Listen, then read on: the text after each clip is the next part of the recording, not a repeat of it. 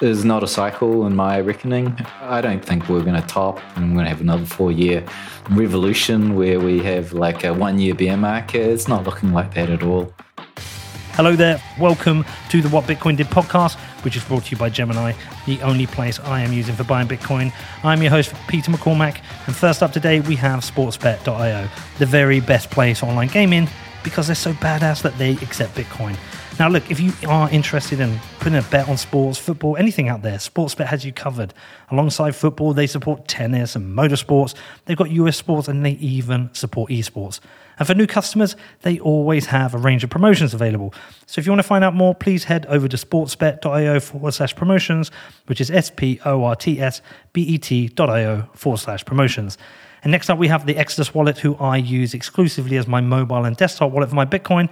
And as you know, because I talk about it all the time, UX is super important to me.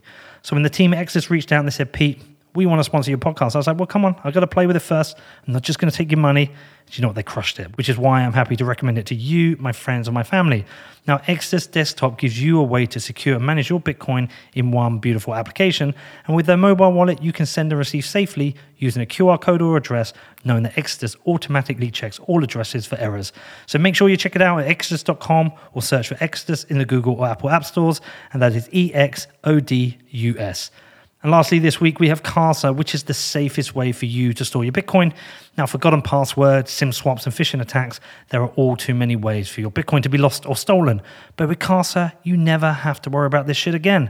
Because with a Casa multi sig wallet, you can take custody of your Bitcoin, but you only move Bitcoin by signing transactions from multiple wallets, and you get to distribute those wallets into different locations. And that is going to protect you from a range of mistakes errors and vulnerabilities. Now, if you want to find out more about this, you can email me, you can drop me a DM. I always reply. I've been a customer for about a year now and happy to answer your questions. There is no better time to upgrade your Bitcoin security and get total peace of mind. You can find out more at keys.casa, which is K E Y S dot C A S A. You should, uh, you should see how fancy it is when we do it in person. We have a, a studio. We've we've got to do one in person at one point.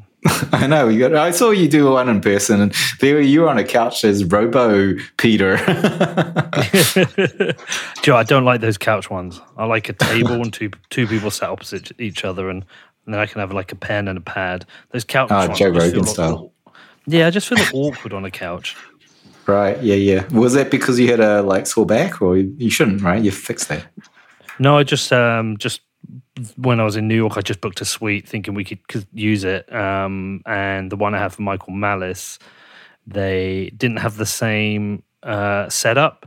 So the one I had with Michael Malice was a wide suite, and so we could have a table at the end sit opposite each other. But the formation, the the like, the way this room was set up, it was a long uh, one, so you couldn't you couldn't do the same setup. So it was kind of annoying. So we just used a couch, and I didn't like. All it. right. Okay. Fair enough. Anyway, anyway, man, you well. Yeah, pretty good. Pretty good. Yeah. How's your uh, month been? It's been like um I don't know. It's like this year's like every day is very similar but different. Like you know things change in within um, the work, which is really interesting. But you know you're in a house. Um, we kind of took a staycation, went went to a hotel, booked a suite, took the baby along, test run for the uh, the traveling ahead, and yeah, that was that was a change. But yeah, same old, same old. Markets well, are different. We, hopefully, we're going to meet up. Let's talk about markets, man.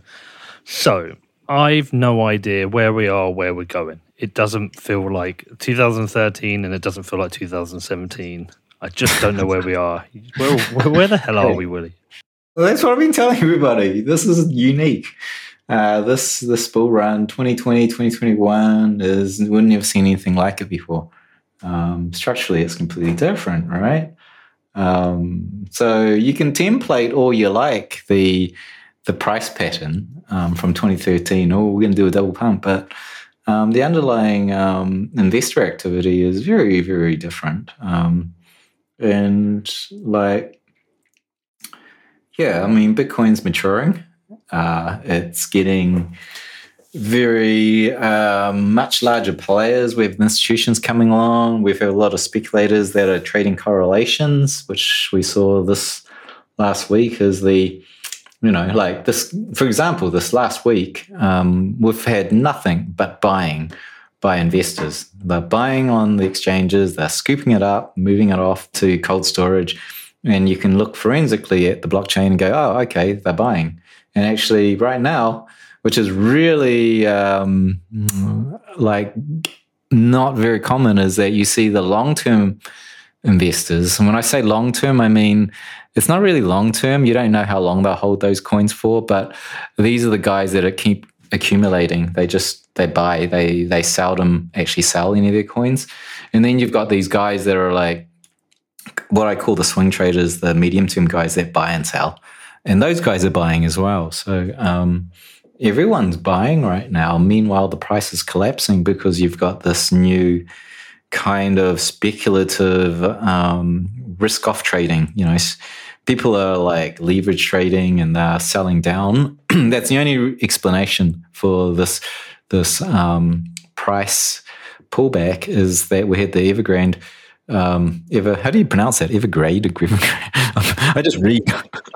Think it's Evergrande. Evergrande. Okay, Evergrande um, scare, and also we had the the Fed tapering kind of um, like notice, and you can see the S and P 500 starting to um, test support. And had we went into this last weekend like that, and um, on the weekend trading, it started to um, look very weak, and it sold off. And Bitcoin likewise started selling off. Um, so it was just selling off on a correlation to the S&P 500, um, where nothing like nothing but spot buying, and so um, yeah, that's that's what I, that's what it's one of the things that's interesting in this year is that we've got different um, actors in the market, and they're all doing different things. And obviously, I, I look on chain, so I look at what um, medium long term investors doing. Um, to see what speculators doing, you really have to use derivatives data, um, and no, that's not quite as reliable. But yeah, so we've had this kind of mismatch, and like, I mean, I think a few people got very, very bearish, um, but there's really no cause to be super bearish. I even, I think there's even a few people that are in a, in a, they still think we're in a bear market. Um, but like, again, structurally on chain, what the real investors are doing. is we've never been in a bear market. Um, arguably, you may might have been tipped into a bear market but more like a a little bit of a bear market within a greater macro setup. And so, yeah, that's that's that's the interesting thing. Um, this cycle is not a cycle in my reckoning. Um, like, oh, it's a it's, this cycle is different. I'm like, oh, it's not even a cycle. Um, like, I, I, don't think we're going to top, and we're going to have another four year sort of um, revolution where we have like a one year bear market. It's not looking like that at all. Um, we'll have, I think that's healthy though, Willy. Yeah, well, it, it was eventually going to happen, right? Eventually, you know, um, the halvening will not be um, powerful enough because, you know, what is it? 1.6% inflation rate is what the miners are adding to the Bitcoin supply you know, whether it's right now, whether it's half a percent inflation rate or is a 0.1% inflation rate, sooner or later, that's not going to mean anything. You know, it's going to go to zero. At, a certain point, it's going to break loose from the halvening cycle, and there's going to be other effects that impact it. And I think it's already happened. Um, and even right now is like the interesting thing is the the mining has gotten so large and so like corporate that you know we're starting to see numerous um, like mining operations that are publicly traded and those guys now many of them aren't selling because they are really you know people investing in them for their bitcoin um, so they're not selling; they sell more equity to get more um, Bitcoin um, through their mining operations. So that sort of sell down's gone um, from some of the large operators. So yeah, we're I think we're broken loose already. So it's like breaking. You know, I'm I'm not you know, there's a lot of people thinking, oh, wow, as the thing gets bigger and bigger and bigger, the cycles will lengthen. I'm not saying that either. I think that we were, it's binary. We had this four year lock in from the halvening. And then once we break free, then we're, we're in correlations to macro, and macro cycle around roughly 10 years. And I think because of that, this won't be a cycle. We're, we're correlated to macro more than um, Bitcoin's internal um. So, yeah, it's not like other cycles because A, we're not in a cycle, and B, underneath the structure of um, what the investors are doing is completely different than what we've ever seen before. Well, I think breaking the cycle is actually bullish for Bitcoin. Um, I I would I would exchange a uh, smaller top this year for not having a large drawdown that starts next year. I don't like the I don't like the structure of a four year cycle. I um, look if I knew it, understood it, I could trade it. Yeah, obviously it's great for gains. But if if we want the market to mature and we want Bitcoin to be an asset that more people come in and use and don't fear the volatility. I I would much rather have a, a more stable price than these four year cycles. So I think it's actually bullish for Bitcoin. And also, if when if the cycle is broken, there isn't going to be that big incentive for a massive sell off come January. Well, unless people have got to pay their taxes. Yeah, I, I don't know. I because we've got other impacts, right? Like um, fourth quarter. You know, well, that's well into the zone where we're all expecting ETFs to start coming in in America and uh, fourth quarter is where we expect much more um, institutional in terms of corporate treasuries coming in. Um, so you know these these these kind of demand and supply things meet, and maybe the buying is going to overwhelm it. Certainly is setting up that way um, structurally on chain, and but I agree. Like um, you know, it's good to not have those 80% pullbacks over a year because it wreaks havoc on um, all of Bitcoin's um, metrics, volatility, Sharpe ratio, risk, the risk undertaken, all that sort of stuff. It all just means that um, you can allocate more if the risk is less. Um, so yeah, no, it's it's it's that's the great thing about this this industry is it keeps changing, and you know everything we've learned in the past does not necessarily apply into the future um, particularly these kind of fractals that you know of cycles. I think it's, it's not going to work. Um, this shorter time frames maybe, but not the not the larger ones because I think we're in a different era. Like all the metrics are broken as well. Like on chain, all those metrics that I used to use a year or even two, two, two to two to one to two years ago, um, I don't even look at them now. I think they're just so archaic. They're like Stone Age tools um, compared to the stuff we need to look at today. Um, that's advancing as well. Um, so yeah, it's it's a yeah, it's a, a, whole new ball game right now with um, these markets. Um, Has it made trading harder for you? Mm, no, I think it's become better. Well, it's hard because I'm not the same person I was two years ago. I'm I'm learning as well. So I really feel like I didn't, um, I wasn't consistently profitable until the last maybe 18 months, maybe even 12 months. Um, and on chain analysis has been a big part of that. And I mean, I, my size of trade is probably, I don't know, it's probably about 50 times bigger than it used to be um, a year ago. Um, so, like you know that gives me it gives you an idea of the confidence i have now than i used to.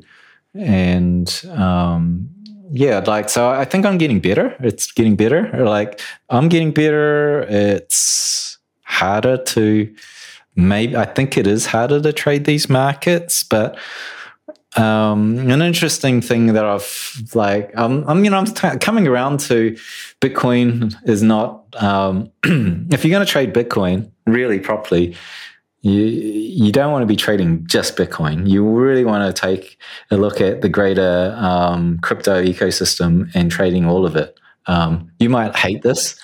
No, what do you know what? It's funny. I've got it in my notes here because I've been trying to be as objective as I possibly can about the broader crypto market uh, for a couple of reasons. I, I, don't want to just be a maxi because every other Bitcoiner I know is a maxi, and therefore I feel pressured to be one. Um, and I also want to recognize like the wider role I'm doing with the podcast. Now, listen, I'm not going to start covering altcoins. It's not a thing. I've made a, a, an Ethereum show with Lane Rettig because he quit the Ethereum Foundation, and I think that's a super interesting conversation about governance. And you can compare what I think is and what he says is the failures in Ethereum governance to what right. has been successful governance in Bitcoin. Some people say there's no Bitcoin governance, but there clearly no, is. It totally is. Yeah. Yeah. No. I, um, I, I, yeah. Right. I'm not yeah. going to suddenly make what Ethereum did, whilst I could probably double my annual revenue. I'm not going to do what Solana did, and I'm not going to cover those projects. But what I am going to do is try and get a broader understanding of where the crypto market is going, what it means for Bitcoin um, and another reason I'm doing this as well is that I'm not sure how effective arguing with people over crypto versus Bitcoin is. And I'm not sure if actually it's a net negative. One, for me personally, in terms of my podcast, two, wider for Bitcoin. So let me just, we're jumping way ahead of something I wanted to discuss in this. So there is this kind of overlying threat as a Bitcoiner that if you consider any other crypto, that you can uh, have your reputation destroyed and cancelled. We saw that when Breedlove took a look at um, what was it called? BitClout. BitClout. BitClout. Yeah. Now, don't get me wrong. I, it was, it was Bit. That's the Twitter social networky thing. Yeah, BitClout, wasn't it? Yeah, was I've got no interest yeah. in BitClout, but I've been at two I was at three conferences in the last week in New York, and they were crypto conferences, and I went there to talk about Bitcoin. But I kind of want to understand the wider crypto thing. I, uh, I'm halfway through Allen Farrington's document. I'm following Udi's tweeting at the moment with interest, and I'm mm-hmm. ha- I'm happy to discuss it. But I'm perfectly aware that there is like this overlying threat that if you go a little bit too into crypto that you risk being cancelled. Now, listen, I don't give a fuck. If people want to cancel me, they can. But I'm trying to understand people. I'm trying to understand motivations. I'm trying to understand where technology is going. Now, listen, my conclusion is quite simple. In that, I, I I'm basically agreeing with both Udi and Allen. I don't think these th- things are all scams. Yes, there are scams. I don't think these things are scams. I think some of them are I basically can, my my comparison is Bitcoin is my vault, crypto is Vegas. I keep my money in my vault. Some people go to Vegas, and I'm watching these hmm. people in Vegas have loads of fun. My my explanation on uh, Twitter the other day is I feel like I'm in a conference room in Las Vegas discussing human rights and financial freedom, watching people on the roulette wheel through the window. That's how I, what I feel like going on. Yeah, I, am looking at it very similar, but not similar. I don't call it a, a casino because a casino is, you know, you can't beat the house. Whereas um, I think of it more like um, venture investment. Um, like Bitcoin is money. So I'm a maximalist on Bitcoin as money. I think it's one. Um, and people often think I'm a maximalist, but I'm not. I think that there will be a lot of interesting technology that's going to come out of the space. Um, and this is one of the problems if if you're in Bitcoin, if you start talking about stuff that's outside of Bitcoin, you're considered promoting scams, yep. which I don't think is the case in 2021. Um, 2017, a lot of it was scams, and there's a lot of Ponzi's, and still is now. But there's some really interesting technologies out there, and you know the the, the due diligence is fully available if you want to be the VC type. So. I, you know, let's face it, Bitcoin is not going to do a 10,000x from here. Other than Bitcoin, um, fiat going to infinity in terms of money printing, it's not in terms of real returns of things you can buy, maybe in a gold based return. Um, it's not going to do another 10,000x. We might get 100x, maybe 1,000x, but um, over the next, until saturation. Um, and then, so if this is your money, then it's like, um, some of these technologies are going to be pretty interesting, you know. Um, and so I do think there's there's value if you want to invest in some of this stuff, but you really have to be like a like an angel investor in in a, a seed level startup, um, which I've done because I've done startups in the past. oh man, it's a 98% failure rate, right? And you would call that a scam.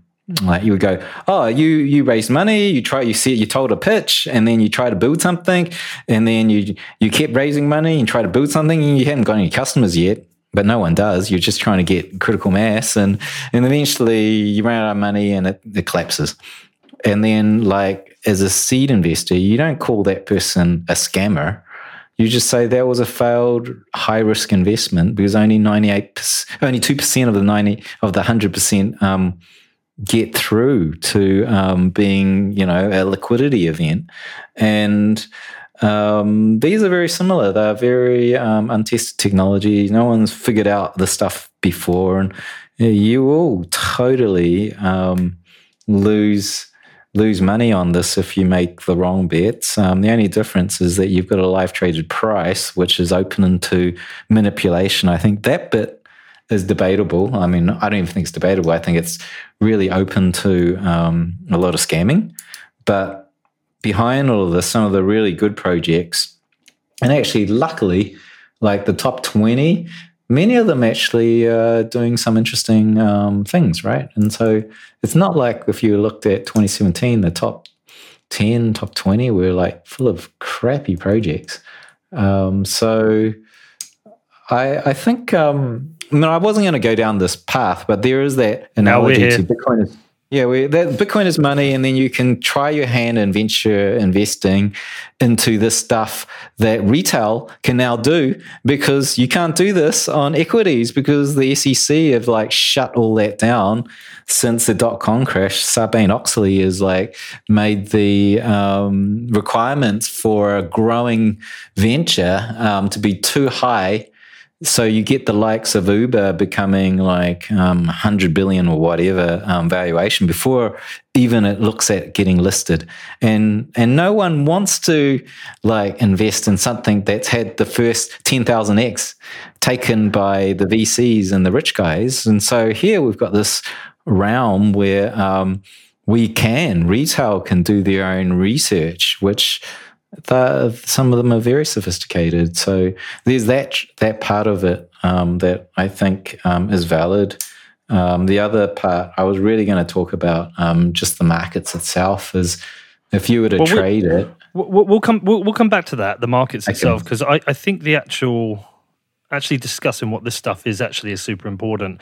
And I'm trying to I'm trying to evolve my idea and or my ideas around it in a way which explains like exactly where I are with people because I, I, I want to avoid like I'm happy to talk about this stuff. I, am never be stopped talking about what I want to talk about, but I, I, want to avoid people saying the accusation will come that Pete's now a shitcoiner who's going to turn the show into a shitcoin show. That that's not going to happen. I am I am entirely focused on Bitcoin because I'm fo- entirely focused on Bitcoin as money, and I consider crypto fintech.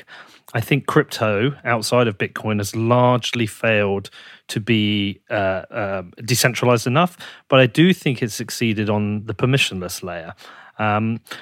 I do, hmm. though, long term think most of these protocols are screwed, whereas Bitcoin is here for perhaps a century or centuries. I, I, I struggle to think yeah, something better. And, and that's totally valid, right? I was like, I think Bitcoin has won on the monetary war. Um, and all these other ones are screwed, which is what you expect 98% failure in the, the traditional startup round. You expect the majority of these things will fail. It doesn't mean they're scams.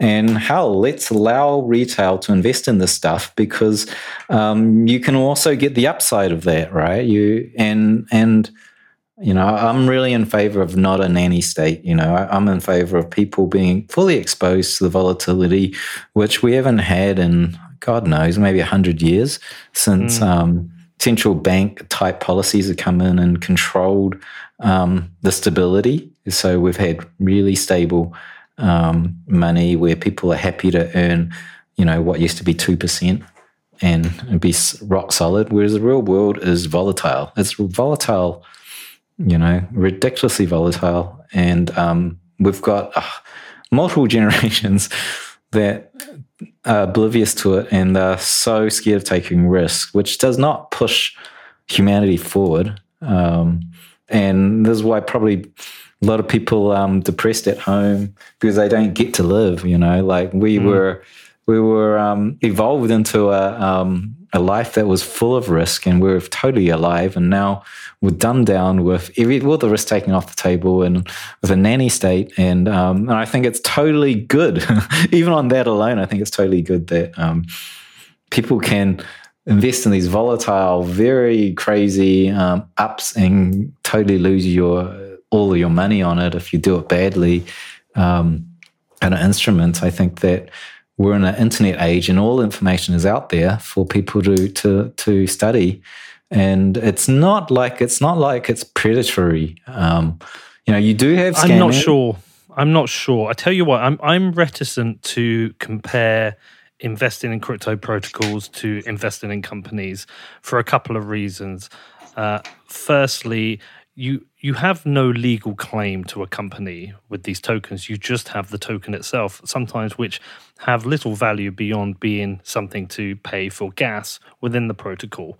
Whereas if you are investing in a company you have if you own shares you have a legal claim to part of that company. You also have uh, hopefully at some point access to dividends and and such with it. Whereas um, i think ultimately these all these crypto projects fail. And my my probably major concern is that what happens during this period. What I've noticed with the newer protocols, what's coming on is that the hedge funds are largely the ones getting in very early and buying up a substantial amount of the tokens.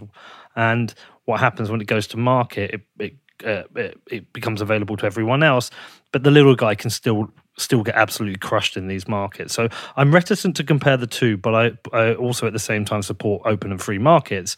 I'm I'm not going to be buying them myself. Um, so I'm reticent to compare the two. I think. Uh, I think there are real problems with um, that haven't been fixed, but they can be fixed. Uh, I'll get into that later. I think that um, when I'm talking, I'm not talking about like ownership and like um, the next, um, you know, well, the, you know, the next Heinz factory. Mm-hmm. Um, well, the Heinz factory. I'm talking about the next thing, right? You have a legal claim onto a startup venture. Actually, you don't even have a legal claim. Let's face it, if you're going to invest in startups, you don't have a legal claim. What you have is a safe note, which used to be a convertible debt instrument, but now it's like a this uh, agreement for future equity. You have no legal claim whatsoever. Like that's standard. If you're at the seed level startup, you have no legal claim. And even if it goes bust, and if you had a legal claim, what, what are you going to do? Sue them for having a shot at it? So it's not much different. Um, the only difference um, with that's really screwed up in crypto is that you can totally exit scam because you get your money before you've delivered anything. Right? Well, yeah, um, uh, I want to. I can go back to a very old interview I did with Jill Carlson. She said the problem with these crypto protocols is you're doing your seed round and your IPO at the same time, and you haven't found product market fit and you haven't uh, delivered something which is potentially scalable and will last for years.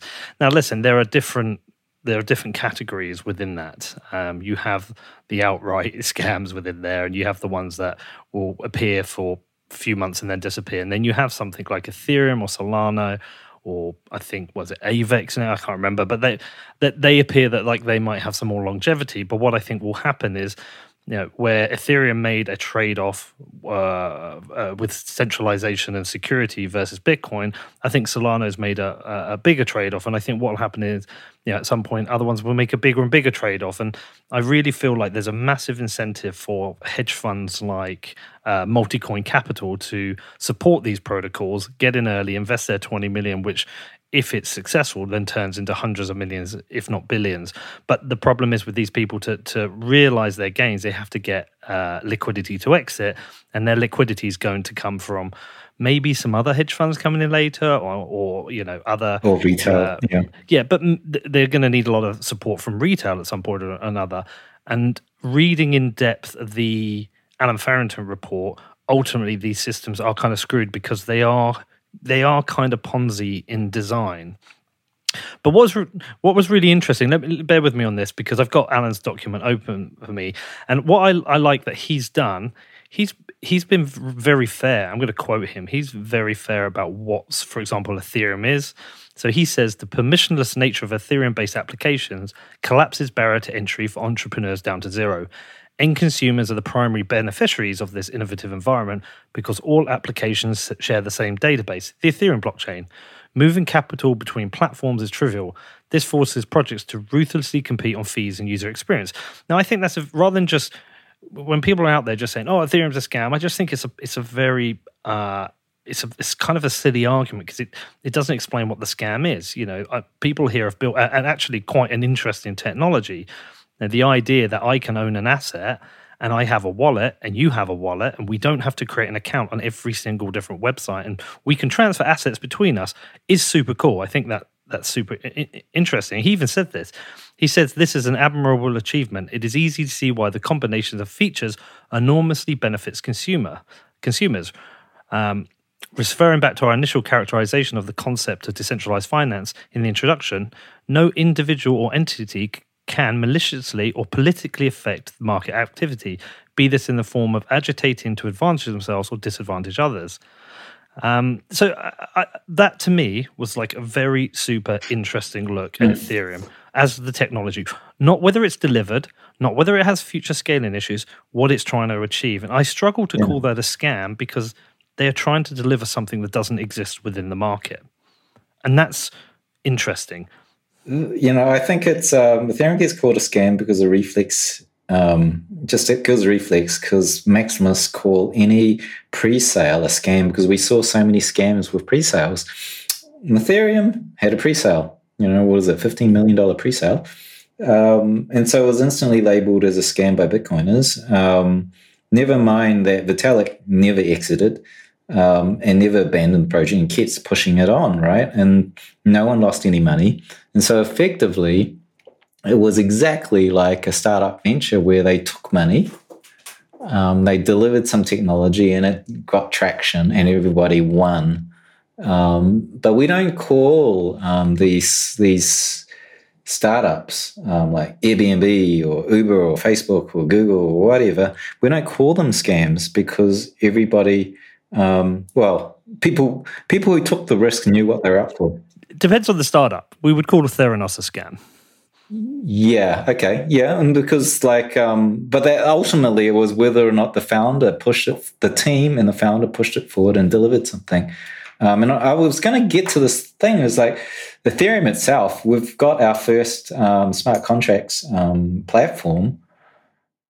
People could do a ICO um, and solve the exit scam problem by saying we will have um, we won't we won't get our pre-mine tokens um, until you know we get these milestones, and you could encode that. You could encode that within these smart contracts networks. Can't be your one because your one isn't live yet, but um, it's solvable. And I think that if we moved voluntarily into this, we build a lot more trust in um, from the community, and that might even um, accelerate their success. So I think we can move into a space where the stuff can be, you know, the the scamminess of it can, the potential for scamminess of it can be mitigated. Um, but yeah, I I see now more and more some very legitimate projects and good innovation coming in. That, um, to be honest, um, many diehard Who a blind eye to. They just think it's. Well, what I think, what I think the best way to um, approach um, it, Willy, is that I think ultimately Bitcoin is money, and we think Bitcoin is the best form of money, and it supports freedom. I think you and I fundamentally agree on that. Maximalists agree on that. Even a number of people who are saying Ethereum would agree on that. I mean, Lane, who I was with the other day, he's an Ethereum guy, but like he agrees with that. What I've noticed is that shouting at somebody about Ethereum does not change their opinion on Ethereum. But educating them maybe on why Bitcoin is different and what it offers them, it might like Dan Held said the other Dan Held said the other day. Look, you've made a load of money on Dogecoin. Maybe you can put a little bit of that in Bitcoin. So what I would rather do from the approach now on is rather than just be like toxic and yelling at people about why you know Bitcoin is better, despite the fact I did a little triggering email uh, to Tweetstorm yesterday, is actually I, I I'm probably just going to talk about what potential problems exist with Ethereum and say to people, look, you might make some money, but you definitely want to consider holding some in Bitcoin. And this is why Allen's approach is really good. He recognizes what the achievement is with Ethereum, but then he critiques what its problem is. So I've got this here like the underlying backend infrastructure for DeFi Ethereum must continue to scale in order to support higher bandwidth demands, processing approximately 1.5 million unique transactions per day. Ethereum is already at its current max capacity, and transaction fees have spiked as a result. But notice, transactions fees spiking is good for security. So we have somewhat a perverse situation in which the more security protocol, the more secure the protocol becomes, the more its value proposition suffers. In order to become more usable, it has to become less secure. So it's it's like it's kind of interesting that that you you can I think it's more interesting to critique it like you would critique Bitcoin and say, look, if you're going to invest, this is the risk and this is where to put the money. But I just think yelling at each other is not not got us anywhere. And actually, I think it's just kind of PTSD from 2017 where people think they need to yell at somebody because of what happened with the fork wars. But I think we just have to mature beyond that. We've got hedge funds and crypto investors and Wall Street guys and retail. There's lots of people looking at the crypto space. And I think it's it's a potentially losing a war on narrative to shout about the wrong things. Does that make sense? Yeah, I really think uh, the I think Bitcoiners are like um, you know, unlike um, maybe Michael Saylor thinks this is like the Hornet, the Hornets that defend it. I actually think they're doing um, Bitcoin a disservice. Um, just it's it. Sometimes I look at crypto Twitter and I look at the Bitcoin conversations, and it's almost like boomers yelling, yelling at the the cloud type thing. You know, like these there's nothing new. It's like um, Bitcoin fixes this. All these memes, laser eyes, um, like have fun saying staying poor.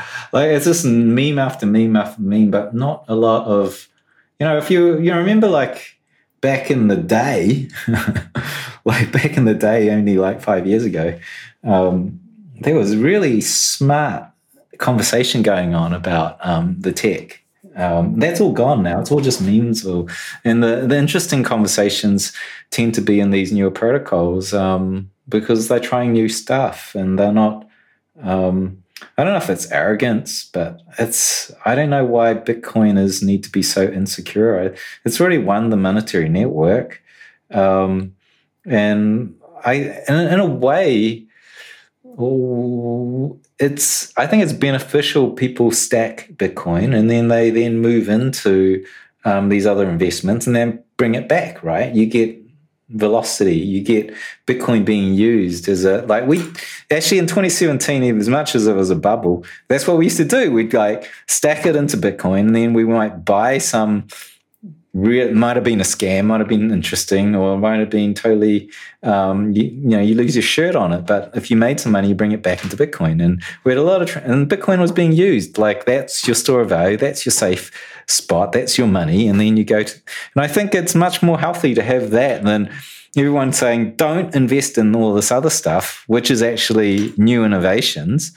Um, let's just hoard it into Bitcoin and not do this stuff so that we don't actually have the the you know decentralized web. You don't actually have all this innovation. Like, you, how are we going to digitize um, traditional finance and then go beyond that? Um, if we just hoard our Bitcoin and hodl it, um, and then shit on any project that wants to try something new.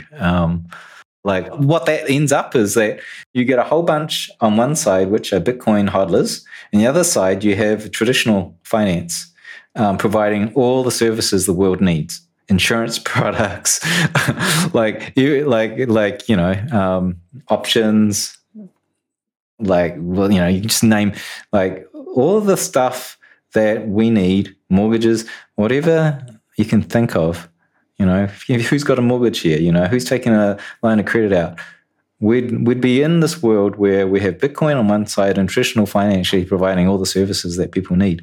The the I would much rather have Bitcoin as the monetary base and a really nice bunch of um, crypto networks that are providing um, these services, and they don't necessarily need to be um, the ultimate in decentralization like Bitcoin. They can be um, decentralized enough, you know, to give people access.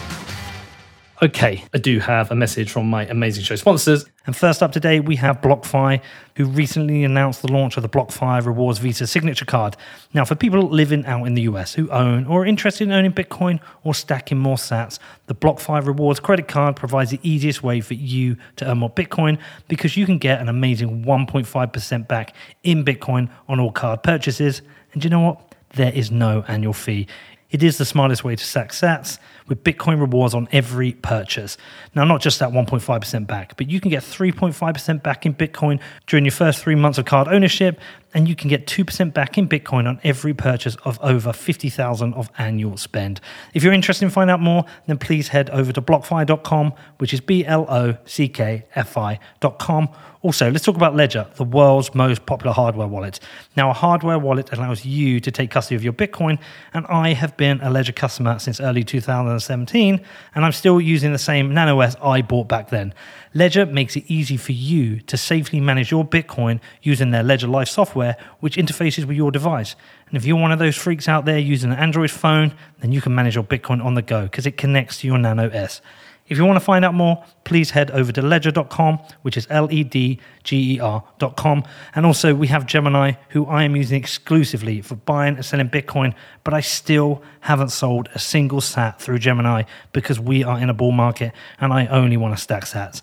Now, I have been using the Gemini app for buying the dips, but I also set up my DCA with twice monthly buys of Bitcoin, and I'm yet to see a better or easier interface for buying Bitcoin.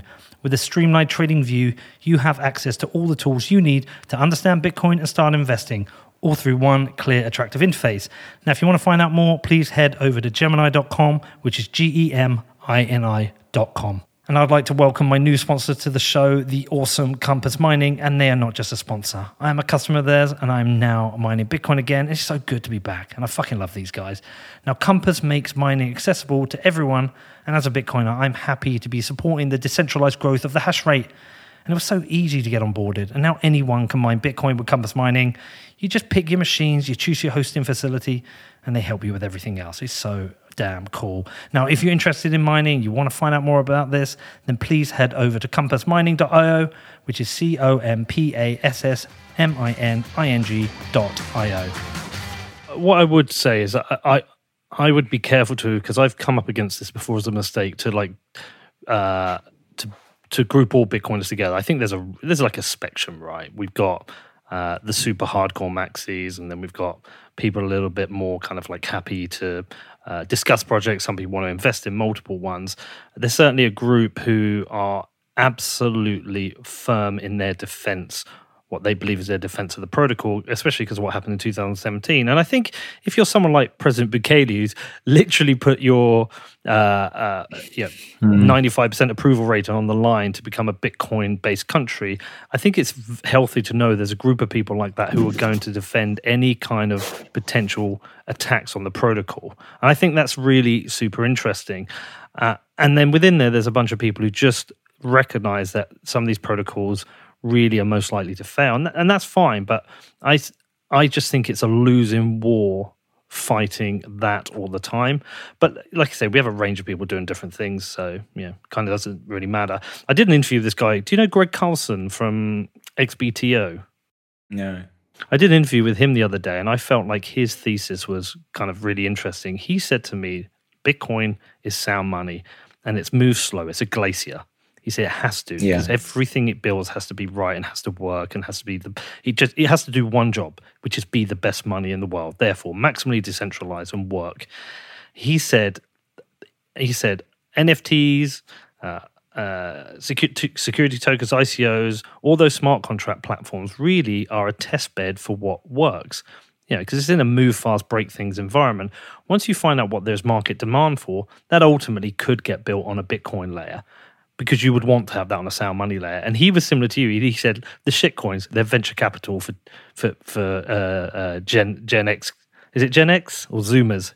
He said it's venture capital for those people who can't get in to venture investing elsewhere and can go out and have a bit of fun. Yeah. And I kind of felt like that was a, a pretty interesting thesis. And something I'm happy to like happy to discuss. I'm, I'm still going to be all yeah. in Bitcoin, I think but- I think it's valid. I, I don't think it'll all be built on Bitcoin. I don't think it's feasi- feasibly um, possible. And know, knowing how technology has evolved on the online and within computers, um, there's not ever going to be one. Like um, people keep thinking Ethereum's a competitor. Um, but um, you know, Bitcoin's very simple. It's a protocol.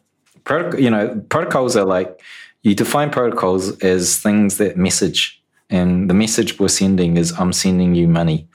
Um, whereas Ethereum's not a protocol; it's a platform. A platform gives you a whole development environment and a language to create things with.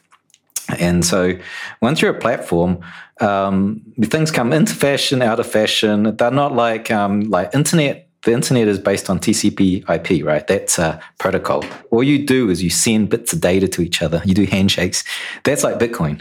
Um, Ethereum's a platform, um, and you know if anyone's been in computers long enough, you'll notice that like you could look at any website on the web, and it's a website, right? um, that's sent to you through a protocol. But the platform it's built on, it changes all the time. You know, like it's, it can be built on Python, it can be built on, you know, JavaScript, PHP, whatever. Like um, Facebook was built on PHP, and then they moved to their own version. Now anything at scale uses probably five or ten different platforms to build their individual bits, and I think that's what's going to happen with these these um, crypto platforms is that we'll use a whole bunch of them. They'll come into and out of fashion. Um, you'll see, you know, like Tether jump from Omni layer to um, Ethereum EC, ERC20s, and then now they're on Tron, I think, and Solana. Um, so you'll see some of these applications start to spread across different networks. Um, and so, yeah, it's that's completely different things. And I don't think that Bitcoin should be worried about it. And Ethereum should be like in a you know a knife fight with other, like maybe not even that. It's it's just like it's got to find its niche of why people are going to choose that versus Solana or the next thing or the next thing because each one of them will do a job if they're done right, designed to do a job very, very well in a particular niche, and they'll grab that because that's a particular need. And then things will change, and there'll be another need and another platform come along. And I think that is what we'll see um, because we've seen it before. Well, that was my debate with uh, Knut Svanholm when I discussed with him. He was like, um, he said Ethereum has no utility, and I was like, well, the people using the people using it are finding utility, so it has utility. It's just Oh my you god! disagree it's- with it. it's- I mean, I, I use Bitcoin as um, I use Bitcoin as a store of value, sure. Um, so it's it's stuck in a cold storage, right? I use Ethereum um, as part of my like private banking because private banking is so shitty, right? Um, because sending US dollars anywhere is crap. It gets blocked. Um, I think I, I'm going to end with these rants, so I'm not going to talk about why they get blocked. They always get blocked. Um, so eventually, I just go. But everyone loved your rant last month. Every dollar I get, I move it onto the exchange and I convert it to USDC. So now I can move that stuff, you know, whether I'm going to invest in something or whether I want to get yield from it. This is all running on Ethereum, right? Like the finance, I'm using private banking in part powered by Ethereum um, because USDC is on it. You know, maybe it'll run on a Solana if I was to use their version of it. Um, so you know, it is day to day. I use it a lot. Um, so, like, yeah, you know, Bitcoin's nice. It's great. It's a it's a great store of value and great. It's also a great. Um, it's putting up the fight in the geopolitical sense of. Yeah. Um, that's really important. Um, and it's you know m- maybe it's it's like I think Jack Mallers would say that that's much more important than me getting my banking done because I'm already I can get my stuff done, whereas there's a whole part of the world that is completely screwed. So um, that Bitcoin um, sort of fight is is very important for you know geopolitically future of the world sort of thing. Um, Well, I, I noticed you've been tweeting a bit more about those kind of issues, and maybe you have all the time, and I've not really noticed it. But I've kind of I noticed recently you've been you know, part of the fight, part of the argument Yeah. for Bitcoin, part of the argument for freedom. I think it's I think it's a really interesting time for that as well. Like I put out this tweet that I'm so embarrassed about at the start of the lockdown. but, you know, when the lockdowns first happened, and we were seeing seeing like bodies in China falling on the floor and dying, and um, major issues in Wuhan and Italy, I was like, look, I I support these lockdowns. I support the. I can't remember exactly what I said. Like, I think I said I support draconian.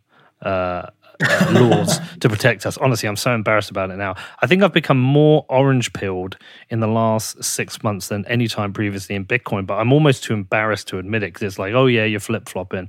Like following everything that's happened in Melbourne in Australia now, I think is a real lens to how scary a uh, Western supposedly civilized democracy can get. Have you seen? Have you been following what's happening in Melbourne? Yeah, it's crazy. Yeah. Like, um, it's real clear to me that you know, um, funny thing is, like every time we get to the end of an epoch of an era of money, it happens every hundred years. Um, there's something like seventy percent chance of a war happening, like a world war. And I, am getting to think the world war that's going to happen is not like others. It's pretty much the people against their their, their governments. Um, mm. I think that's uh, it's like a revolution war. Um, yeah, and it kind of makes sense because the world's very well traveled now. We've been to different places, and we like people from the other um, walks of life. Um, it's really the disconnect. You, you only go to war to this, kind of alien um, culture that you you don't like understand or don't like at all, and um, that's from that's like um, the common people and the elites. like yeah. right now, it's like it seems like that's going to be the war that's that's going to happen. Um, and so, yeah, and well, and the, this is front and center. You know, our own money is is front and center in something like this. Well, it's. Um, I mean, really. I mean, Marx would have called them the, the was it the proletariat in uh, Melbourne? Um, I think it was a real attack on you know working class to mandate vaccine for construction workers. And listen, look, I've said it before. I'm vaccinated. I think the stats clearly show that in most scenarios, that uh, vaccines are they make sense. But I absolutely support the idea this should be optional because people have taken the vaccine and died, or people have taken the vaccine and they've had heart issues. Now, you can't force something on somebody that has a risk of killing them. I just don't believe. Yeah, it's, it's even it's, it's it's not even that, right? You can't force someone to take something into their own sovereign body. Yeah. Um, because if you can, then what what's to say that like maybe this let's assume that the government is out for our best interests. You know, they haven't shown that um, of late for the last few decades. But let's assume that's the case since they're, they're out for our own benefit. And then we take this vaccine and we like say, um, okay, you now have jurisdiction on what I put into my body. That's just a 1984 scenario, right? No, what's the well, next thing they're going to stick in your yeah. body? Yeah, totally. So I think it's it's uh, this is about pro freedom, um, and yeah, I think that there's this growing anger, and that's kind of very dangerous. Um, well, well, if you look dangerous. at look at this thing in Melbourne now, so it's the, the, slippery slope is really interesting because I've been following it daily. So uh, a couple of days ago, aerial footage is now banned. You, the helicopters have to get approval to go up and take aerial footage. So they don't want aerial footage of the protests because they don't want to show the size of the protests. Um, some of the violence, if you just go onto Twitter and you search for Melbourne and go into videos, some of the violence that's being uh, dished out by the police, riot police, whoever they are. I mean, there was one shot of a guy in the train station whose face slammed into the floor. They're, sh- they're shooting people with rubber bullets, um, which I think is a very dangerous, dangerous step. Now, today there's an internet blackout in Melbourne. There's an actual internet blackout because they don't want people sharing like the material. You're describing China, really. It's like Australia's turning to China, right? We're going to ban this because that, that footage will leak. Um, the Great Wall, the Great Wall of Australia the irony that uh, Australia is kind of in a semi Cold War with China at the moment, anyway, is is a, an interesting lens to see Australia become the same. But then you, then you compare it to the US and you say, well, look what's happening in New York. I've just been there and I had to, in almost every scenario, show my ID and my proof of vaccine to get into any restaurant or bar. Now, luckily, US has the federal system, so you can choose to opt out of that and go and live in I don't know, Texas yeah. or Florida or, or, you know Wyoming, you know the free states. In the UK, we don't have that, and and I feel like if you had a spectrum of this kind of new wave of authoritarianism, you know, the UK isn't hugely behind Australia. Yet we're not there yet, but you can see this slippery slope. So the, the only thing that saves us is decentralization. The reason why you can move to a different state in the federal system in the US is because it's decentralized. Um, ultimately, this is the only thing that that beats um, totalitarian is, is, is decentralization. Um, but, but even in the US, you say that. Even in the US, what's kind of interesting at the moment is that Biden has mandated all companies with more than 100 employees, everyone has to be vaccinated. And I don't know what's the state of that status of that is. And I was listening to, I've mentioned this on the show before. Uh, I was listening to Jack Murphy on a podcast with Tim Pool talking about something like, I hope I've got this correct. There's a $14,000 fine if you um, if you don't, uh, if one of your employees is not vaccinated and comes to work, and they can just go straight into your bank account and take that money. So your AR-15s don't. That's what they're talking about. Your AR-15s can't stop that happening. They just take. They just steal your private property. So they're coercing the owners of companies into who they can and can't employ, which is squeezing people. I don't know, what, you know, what they can do on a state level to. I don't even think the federal government has that jurisdiction. Like, yeah, um, I thought but, it didn't. You know, it's like over the last two decades, the federal government's doing been doing a power grab and disassembling a lot of the structure that was put in place in the US. Um, and you know, I think ultimately, I mean, it's almost a cliche. You know, democracy is only there on the strength of um, the citizen that defends it, and um, like I mean, even that, you know, it's getting weaker and weaker. It's, it's, nothing like the '60s where people really went out on the streets and and um, totally pushed, um, you know, say the US against war and and whatnot. You know, so well, the um, problem is really weak. is so many people actually support a lot of the government decisions.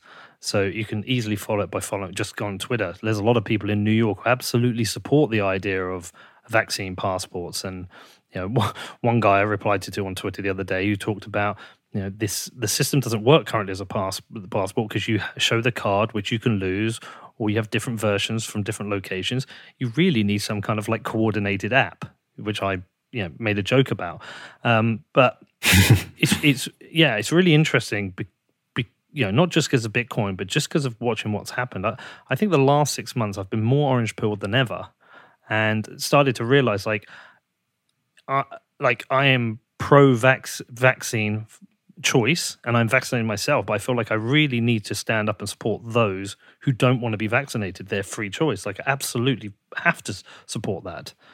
Um, yep. Yep. I yeah. agree. I agree. Um, you know, meanwhile, like um, in New Zealand, I see everyone's very, um, they're, they're pro the government there. And what's interesting to me is that there's a government where it's led by um, Jacinda Ardern, who's shown an immense amount of empathy for people, and she never goes on air to tell people what to do. She always says, Good on you, like mama, good on you, encourages you, goes, and we have to dig in. I'm really asking you to stay at home and, you know, like, um, it's like uh, you do that and then you see what happens is like you have huge amounts of support and trust and people um, can work together as a country i mean new zealand's eliminated the virus um, on two occasions now i think um, i think right now there's another another um, another um, spread of the new delta variant but like and like everyone's locking down and they're doing their bit and they're doing it like almost like a war you know world war ii kind of spirit of digging in um, because there's a government that they trust because it's shown empathy and it's asked and never told. And on the other side of the, the ditch in Australia, you've got the exact opposite. Yeah, we call it the other side of the ditch. Um, you got the exact opposite: rubber bullets, banning this, banning drones, banning the internet for all we know. so yeah, it's it's a real eye opener. It's like how stupid can you get to, um, you know, like I mean, uh, we're adults, right? We we kind of figured that kind of behavior doesn't work. Yet we see this at a political level. Well, yeah. The the, the problem is is that they've managed to split the people. Uh, you know, I would say majority of people would get vaccinated. I, th- I think it's a, it's not a 50-50. Maybe it's a 60-40, 70-30. And they've managed to convince enough of the maybe 70 who would or are vaccinated that the unvaccinated are the enemy. I actually now I've even changed my language because I I don't like to use anti-vax in terms of uh, the COVID vaccine anymore. Uh, I, I I, I think anti-vax is a term that has relevance to certain vaccines. I think if you don't take the polio, if you you want to take a polio vaccine for your for your child, that would be moronic. And I also think the MMR is something that's sensible for people to have for their children. I think it statistically makes sense. And I think if you're against those, then perhaps you could be considered an anti-vaxxer. But I actually think the term anti-vax is actually uh, insulting now because really what it is is uh, either vaccine hesitant, you know, or just uh, uh, you know, optionally opt opting out of a specific vaccine, but you know, we do. It's polarizing, dis- right? The term's polarizing, yeah. and that's the problem with the world right now. Is it's very polarized.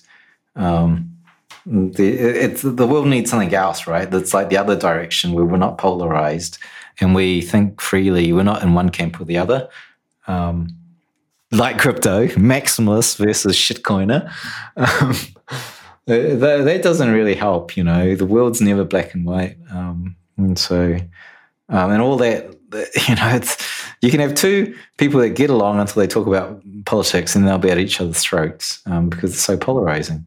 Um, and then all um, well, the, po- the polarizing people is effective. Yeah, it is. Um, so you know, it's.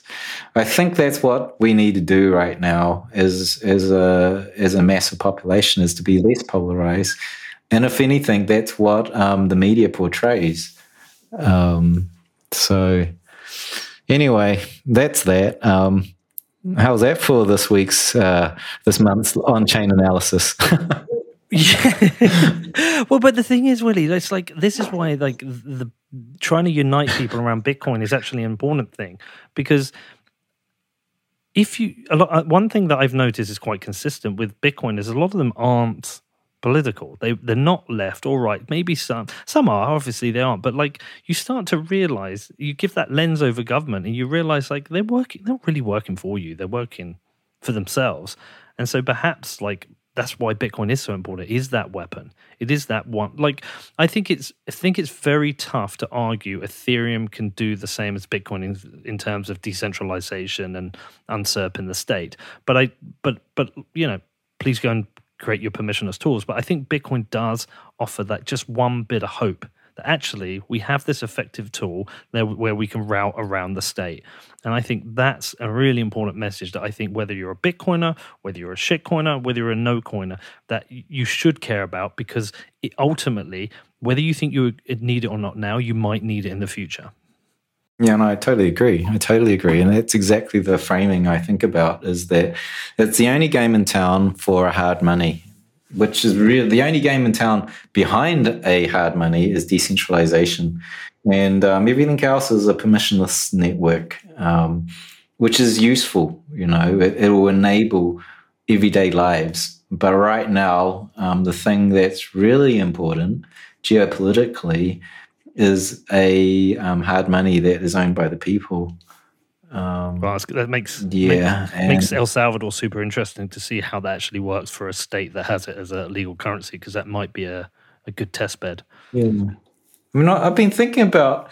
So I've been thinking about the statement I made about it's like everything that Bitcoin touches, it decentralizes, and um, I've seen so many ways that that's played out. You know, like um, Bitcoin was banned in China and um, you know because Bitcoin touched China, and China didn't like um, this thing that they couldn't control, so they banned it. So then Bitcoin became more decentralized, um, and then now the fight right now is um, now the fight right now is um, you know the regulatory um, war that's happening that they want to shut Bitcoin in and and a lot of the the permissionless networks down.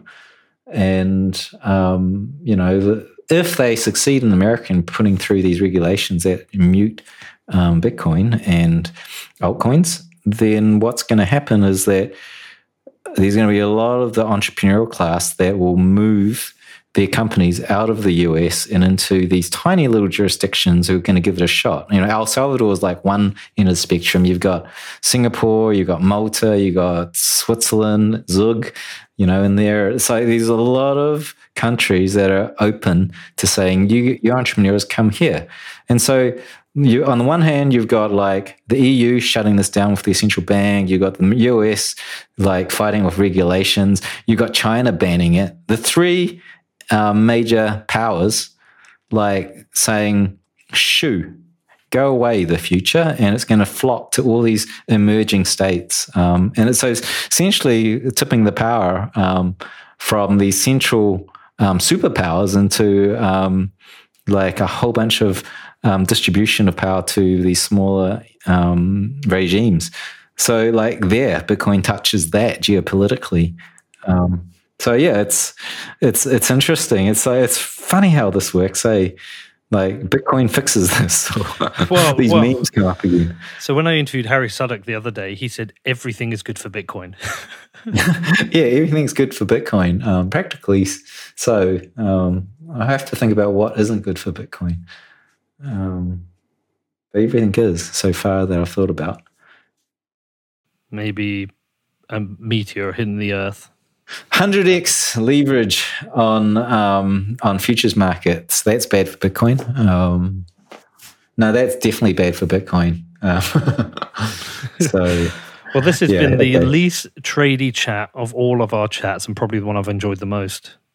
the last chat was very untrady, and um, I had to say, don't listen to this because this has got nothing what you, nothing that my followers follow me for. And people, I think, listen to it because it was re- reverse hey, psychology. It was it was popular. We had the we had the pep talk as well, which was very popular. And now we're going to have this. I think this is going to be popular, Willy. I think I think it's I think we've talked about some. Oh, let me know. Things. Let me know. I, I just think people are more into. Um, like overseeing how their bank balances or their Bitcoin balances we'll and what the market's going to do. There's not much um, to say. What you're trying to get away from, right? Well, yes and no. Yeah, what do you think? I'm. Do you think this is my manipulation to keep you on the show but not talk about trading? um, perhaps. I think you're just bored of markets. Um, well, no. It's just uh, look when markets are going up, it's super interesting, and when markets are dropping, interesting. When we go sideways, what what can you say? There's not too much you can say. Um, the market's so, going up. It's just that um, the price hasn't um, figured it out yet.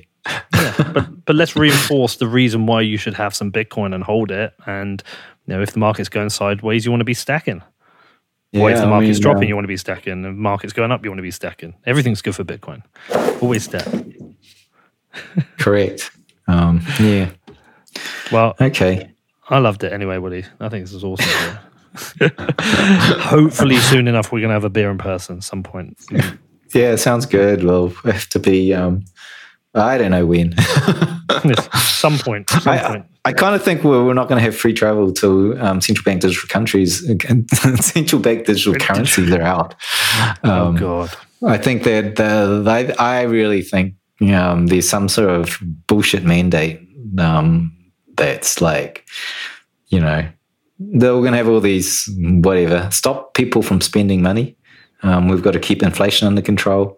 Um, we're in an era where um, monetary policy and fiscal policy uh, together in hoot, cahoots. Um, and I was like, shit, if we unlock the world and traveled, we're going to see a real runaway inflation because people are going to start mm-hmm. spending money, and that velocity is going to just go through the economy. And uh, um, that's that's probably probably why that's my that's the reason why I think that like why why are we like locked down for so long when the risks aren't actually that high anymore?